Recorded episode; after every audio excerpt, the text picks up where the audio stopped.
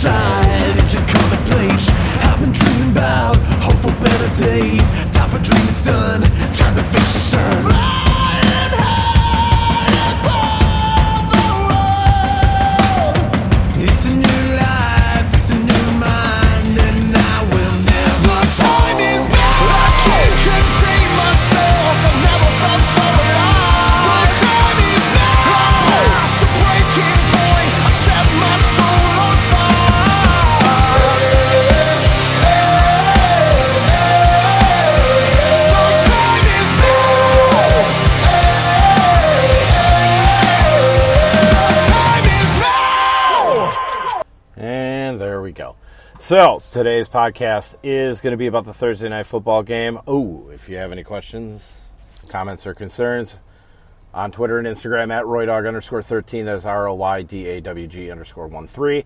On Facebook for the time being at Dennis M. Roy. Thursday night football game, we have Miami at Jacksonville. Opened as a pick 'em, 44 over under. Currently, Jacksonville is now the three point favorite, home favorite, 48 over under. Thoughts and feelings on this game? Uh, just a, in a blanket, it's either going to be a fantastic scoring affair or it's going to be the most incredible shit show in the world because you have two bad teams in it. But I'm going to side with the fact that neither team really has a defense when you look at it.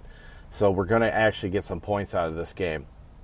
Starting on the Dolphins side, looking at one, Mr. Ryan Fitzpatrick. Ryan Fitzpatrick is going to be uh, throwing the slinging the ball around a lot. Jacksonville's actually been pretty good against the run. Um, so as far as I'm concerned, everything's going to pretty much come off the arm of Ryan Fitzpatrick. Now I do have some love for Myles Gaskin, uh, the rookie from last year that uh, everybody shit on, but I told him, you know, just give him some time. He is going to be definitely involved. The only problem is whether or not you can afford to pay for him. Uh, $10,000 on FanDuel, which actually isn't too bad now that I think about it, um, because you are paying basically one and a half x the price of what would usually be on on uh, DK, because they don't they don't price enforce your MVP spot over there. So ten thousand actually isn't too bad. I like him. He's been involved. He's had a high snap percent uh, compared to Matt Breida and definitely Jordan Howard. Which, if you ask me if you can use Jordan Howard, I would tell you no. If you do it, it's all on your own. Matt Breida, I do have some love for, just for the plain simple fact that he's actually in the same spot as Myles Gaskin, just with lower snap percent share. So if you were to say you were going to fade Myles Gaskin and take a shot on Matt Breida, I wouldn't fault you for it, especially at the savings over on DK where he's only eighteen hundred dollars. Um, you're more than welcome to go over there and do that. Um, I have no idea why I have ranking price for the prices here on DK, so I apologize for that. We don't do rankings for the showdown slates. Uh, get back. Actually, I have to get back to my uh, Ryan Fitzpatrick here, who's going against the 31, the 31st rated pass defense uh, based on Football Outsiders DVOA projection. Uh, 21st in points allowed to the quarterback position. So he's definitely going to be a guy that I'm going to insert. I'm probably not going to put him in the MVP or captain spot, but I'll definitely have him in my lineup for sure. Uh, the rush defense for the Jacksonville Jaguars, like I said, it is the te- it is it is pretty decent right now. Uh, they did stop Derrick Henry, which was quite a surprise. I thought it wasn't going to happen, but um, two weeks in a row, they're number 10 rush defense. So, uh, but you can use Myles Gaskin in there just because they are 25th against running backs in the passing game. That's where Gaskin actually exceeds in there, and they give up. They are 18th in points allowed to the running back position. So there is points to be had there. Um, so I'm not going to do a total out total uh, fade on Myles Gaskin. Is he going to be in my primary lineup? I got to put it together. Um, it's quite possible, but he would be like the last guy that I would put in, uh, especially after now that Han- uh, John Hansen has uh, said his piece on his show this morning. Um, he's as his Thursday night special. He's going to be pretty high owned. So if I can get off of him, I'm probably going to get off of him in a single lineup. Um, three or more, yes, I I would definitely have a share. Captain spot, no. Uh, if you look at the wide receivers now, you're going to have DeVante Parker, Preston Williams, uh, and Isaiah Ford. Those are going to be your three main guys here. Um, give me two seconds here. I need to pull up the target sheet. Okay, so now that I got the target sheet up, if you look at Myles Gaskin, week one he had four targets, uh, four receptions, 26 yards. That was a 13% target share. Week two he had seven targets for uh, in six receptions, 36 yards, 15% target share. Now, as far as the wide receivers go, you're going to see the DVOA on both Parker and Williams as a seven. So really good against wide receiver ones, really good against wide receiver two. Here's kind of my issue with Jacksonville. They went against Tennessee, which had no AJ Brown. It had Corey Davis in there. And then they went against Denver, which didn't have Courtland Sutton. Or wait, what am I talking about? Jaguars didn't play them. That was Tennessee. Stupid idiot. What did Jacksonville play in week one? Oh, duh! It was Indianapolis. So you had T.Y. Hilton, you had T.Y. Hilton in there, um, and then you had the mishmash of what was going on there. Uh, versus wide receiver plus of 17. So Isaiah Ford definitely, in my eyes, is in play. We'll go to the target sheet here. Um, but I'm thinking DeVante Parker is actually going to be really in play here uh, and not Preston Williams. Preston Williams has really just not looked good. Uh, I actually went into this game, last week's game, and it really wasn't that good. Um, now you are getting you are getting Preston Williams 23% target share in week one, 11% in week two. DeVante Parker had a 13% uh, target share in week one, 17% in week two. So that was four targets the first week, eight targets in the second week. They're going to be throwing in this game. Uh, we look at Isaiah Ford now. and this is another guy that I think we should include it definitely in our player pool. He had four targets in week one, which was good for 13%. Nine, nine targets in week two. This is the Buffalo Bills game. Nine targets for seven receptions, 76 yards, 19% target share. Do I think he's an MVP, uh, MVP or captain spot guy? No, but I, do think Parker is definitely in play. With his eight targets last week, he had five receptions for 53 yards and a touchdown. I think some people are going to look at that DVOA and they're going to stray away from it. So I have some love for him in the cap in a captain spot. Isaiah Ford's going to come in cheap, seven thousand on FanDuel and three thousand on DK.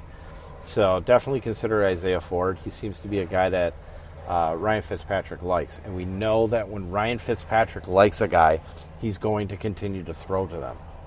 Now, definitely the guy that's going to be the uber chalk, but he's definitely a guy that you're going to have to get in there. The only w- reason that you would not put Mike Gesicki in a lineup is you're just saying, I'm going to take a shot that he's going to get hurt. It's not the smart play, but it is what it is. 10,500 on FanDuel, 7,400 on DK, so he's going to be real cheap going against the 31st ranked DVOA versus tight ends and 30th in points allowed versus the tight end position. We just saw Jonnu Smith last week. This was one of my target spots was with Jonnu Smith um, for this very reason. So 30th, they're allowing on FanDuel, they're allowing 19.2 points, DK to 22.4. Be going against Josh Jones. He's got the the best matchup in green. Um, we go back to the wide receivers. You're going to have Tre Herndon on DeVante Parker, C.J. Henderson on Preston Williams. Preston Williams has not really performed. That's why he is um, red against C.J. Henderson. And then you're going to have DJ Henderson, Hayden in the slot. And I think Isaiah Ford can get the job done there. Defenses, we're not going to worry about it. Kickers, no, we're not worried about it. Um, Josh Lambo, I should mention this. Josh Lambo, the kicker for the Jacksonville Jaguars, is going to be out for this game. So you're going to have to pay attention over on FanDuel and DK to see if they even have a Jacksonville kicker available. If they do, he's going to be like bare ass minimum price. So I don't think you're going to need the savings for a game like this, but just be aware of it. I'm not going kickers here. I don't think it's going to be a kicking game. I think there's going to be a few touchdowns.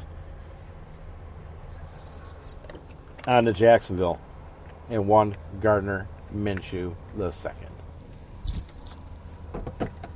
Going against the 32nd ranked pass defense in DVOA. They just got smoked to shit by Josh Allen last week. So Gardner Minshew is going to be a high value, or is going to be a high owned guy. You know, both quarterbacks are going to be highly owned in this game. 31st in points allowed to the quarterback position at 30.1. So this is a very, very good spot here for one Gardner Minshew. Now, another guy that's going to be very highly owned is going to be the is going to be James Robinson, the undrafted rookie out of Southern Illinois, or uh, yeah, out of uh, Illinois State. My bad. Uh, he's going to be expensive though over on FanDuel, fourteen thousand over there, pretty moderately priced at seventy eight hundred over on DK. Goes against the thirty first ranked DVOA rush defense and twenty seventh against running backs in the passing game. But in points allowed to the running back, that's seven. That's going to be seventeen point eight and nineteen point three on FanDuel and DraftKings. That's good for ninth. Ninth hardest defense to score points against. But if you want to make the case that he's going to be heavily involved, the only other guy that's there is going to be basically Chris Chris Thompson. So you can make the case that James Robinson is going to be heavily involved in this as well. I'm not 100% sure, but we do have th- we have stuff going on with DJ Chark. A chest injury. is questionable for tonight.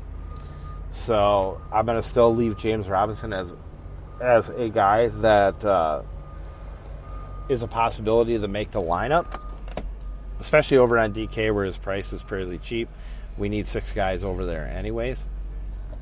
So it's definitely going to be a spot that I'm going to look at, um, but probably in a single lineup, I'm probably going to take a pass on it and just kind of keep my fingers crossed.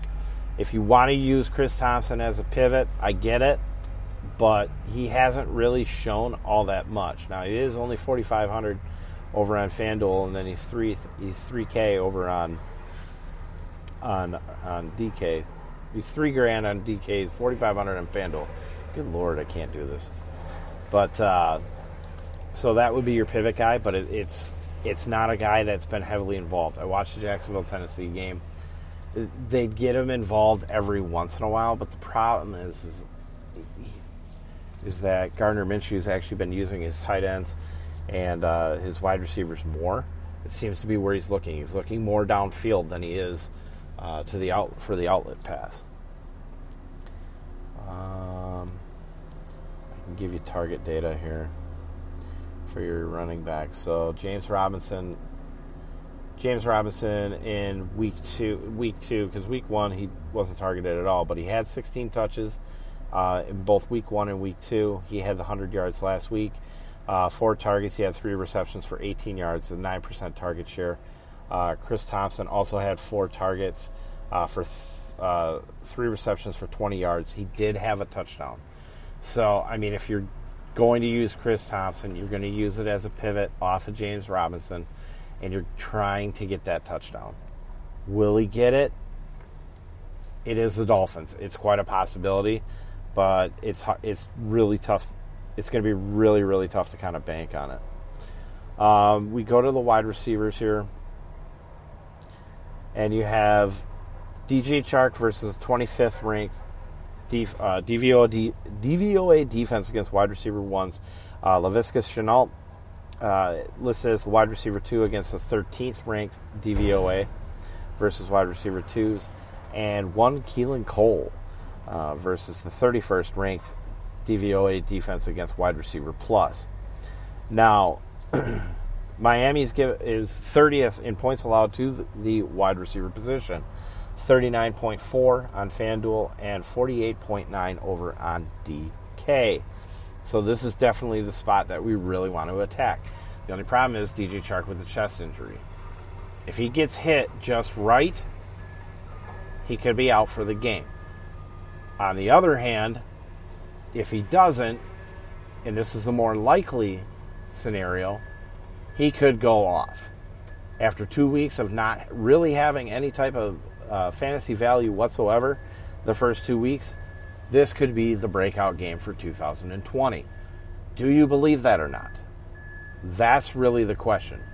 If you think that Chark is not going to break out, or if he's going to get hurt, then you sure you you goddamn right that I'm going to be looking at definitely looking at uh, Shenault and Keelan Cole. Keelan Cole especially, not only because he's cheaper, and doesn't have the name, but he's been getting the production the last two weeks. So we go over to our target sheet. Go over to our target sh- uh, sheet. We look at DJ Chark. He's been target. He was targeted three times in week one, four times in week two. Uh, three receptions in week one for 25 yards and a touchdown for a 15% target share. Uh, four receptions for 84 yards, no touchdowns, 9% target share in week two. So that's a downward trend. But that's only because Gardner Minshew's been tossing it, you know, completely all around. We look at Laviska Shenault. Got four targets in week one for three receptions, 37 yards, and a touchdown. 20% target share. Week two, same amount of targets, same amount of receptions, more yardage, 35 yards compared to, uh, I'm sorry, two yards less than what he had in week one and he dropped from a 20% target share down to a 9% target share. Now, there is a, a second aspect of Laviska Shenault, and that's that they've been using him in the running game with James Robinson a little bit. In week one, he had two he had two attempts for 10 yards for a five yard per carry average. In week two, he had five rushes for 37 yards for a 7.4 average. No touchdowns in either. So he has some upside in the running game. So definitely consider him there. Now, Chris Conley, to me, this is just to me, I don't think he has very much value outside of if DJ Chark is on the field or not. And that's because of the play of both Keelan Cole and Laviska Shenault. Chris Conley in week one had one target, one reception for six yards, 5% target share. That was with Chark on the field. In week two, he had seven targets, four receptions for 48 yards, no touchdowns, but a 16% target share. I think that had more to do with the DJ Chark injury than it had to do with Conley and getting him onto the field. So to me, I'm going to fade Conley. If you want to take a shot on Conley, if you're running multiple lineups, hey, I don't I don't blame you whatsoever. You can take a, definitely take a shot there. But like I said, I'm probably going to fixate a little bit more on Keelan Cole, who in week one had five targets for five receptions, 47 yards, and a touchdown. That was good for a 25% target share. In week two, he had seven targets for six catches, 58 yards, and a touchdown. 16% target share. So it's been pretty consistent. Now, the volume went up in the second game because they were playing from behind. But Keelan Cole seems to be a guy that Minshew's trusting. Quarterbacks like guys that they trust. we can't we can't dismiss it. That's all I'm saying. Now, if we move to the tight end, tight end definitely is going to be Tyler Eifert. And here, I'm not going to mess around with James O'Shaughnessy. You know I love O'Shaughnessy just because then I get to say O'Shaughnessy. But Tyler Eifert is facing the 14th ranked defense versus tight ends. And they are 11th in points allowed to the tight end position. FanDuel 6 points, 7.2 on DK. To me, that points out fade. It's just what I'm going to do. I'm not trusting any of the tight ends. I know they're gonna. Somebody's gonna go. Well, Tyler, I have a cheap touchdown. Could get a cheap touchdown, touchdown, but you're gonna need them wide receivers to fail. Okay, so wide receivers first, running back second, tight ends third. The defensive statistics, I'm not going to pay attention. I'm not going to really pay attention to that. Um, just because they faced the New England defense in week one was definitely more of a preseason game than anything. And then in week two, they faced the Buffalo Bills. So uh, the points definitely went down uh, once Miami started scoring a bit. Um, and that went from a 28th ranked, 28th in uh, points allowed to the defense down to 20, 21. So that was a hell of a drop in one week. Remember, uh, DVOA DVOA for certain is not going to stabilize until after this week because we'll have three full weeks going into week four. So, um, but we can look for trends, uh, but definitely think of the opponents that they had and what they had to do in those games. You have to mix your thought processes together. Don't just look at the number and say, that's where I'm going to attack. It's this early in the season we have to put a little bit extra into it. Once we get a little bit later in the season, we can correlate the numbers between DVOA and DVP a little bit better um, and just kind of as their own. But for right now, use your extra extra thought process. Now, I will say that Byron Jones, if if uh, DJ Chark plays, Byron Jones will be out uh, with his groin injury, and they they've actually added an Achilles injury. So, with the amount of players that have been uh, blown out their Achilles, I doubt this team is going to take a chance on, would ever have taken the chance of rolling out their high price free agent corner and risking that Achilles injury. Uh, Xavier Howard should be on Laviska Shenault, and then you got Nik Needham on Keelan Cole. Nik Needham is the guy that you want to attack. That's the full green go guy to attack. Eric Rowe will be on Tyler Eifert uh, at tight end. So that's kind of your run through in there. Um, the chalky play is going to be putting Mike Gesicki at your MVP or um, oh god, why am I brain farting? MVP or you know captain spot over on DK. That's the chalky play. If you run three lineups, I, if you run three lineups or more, I'm very much okay with it.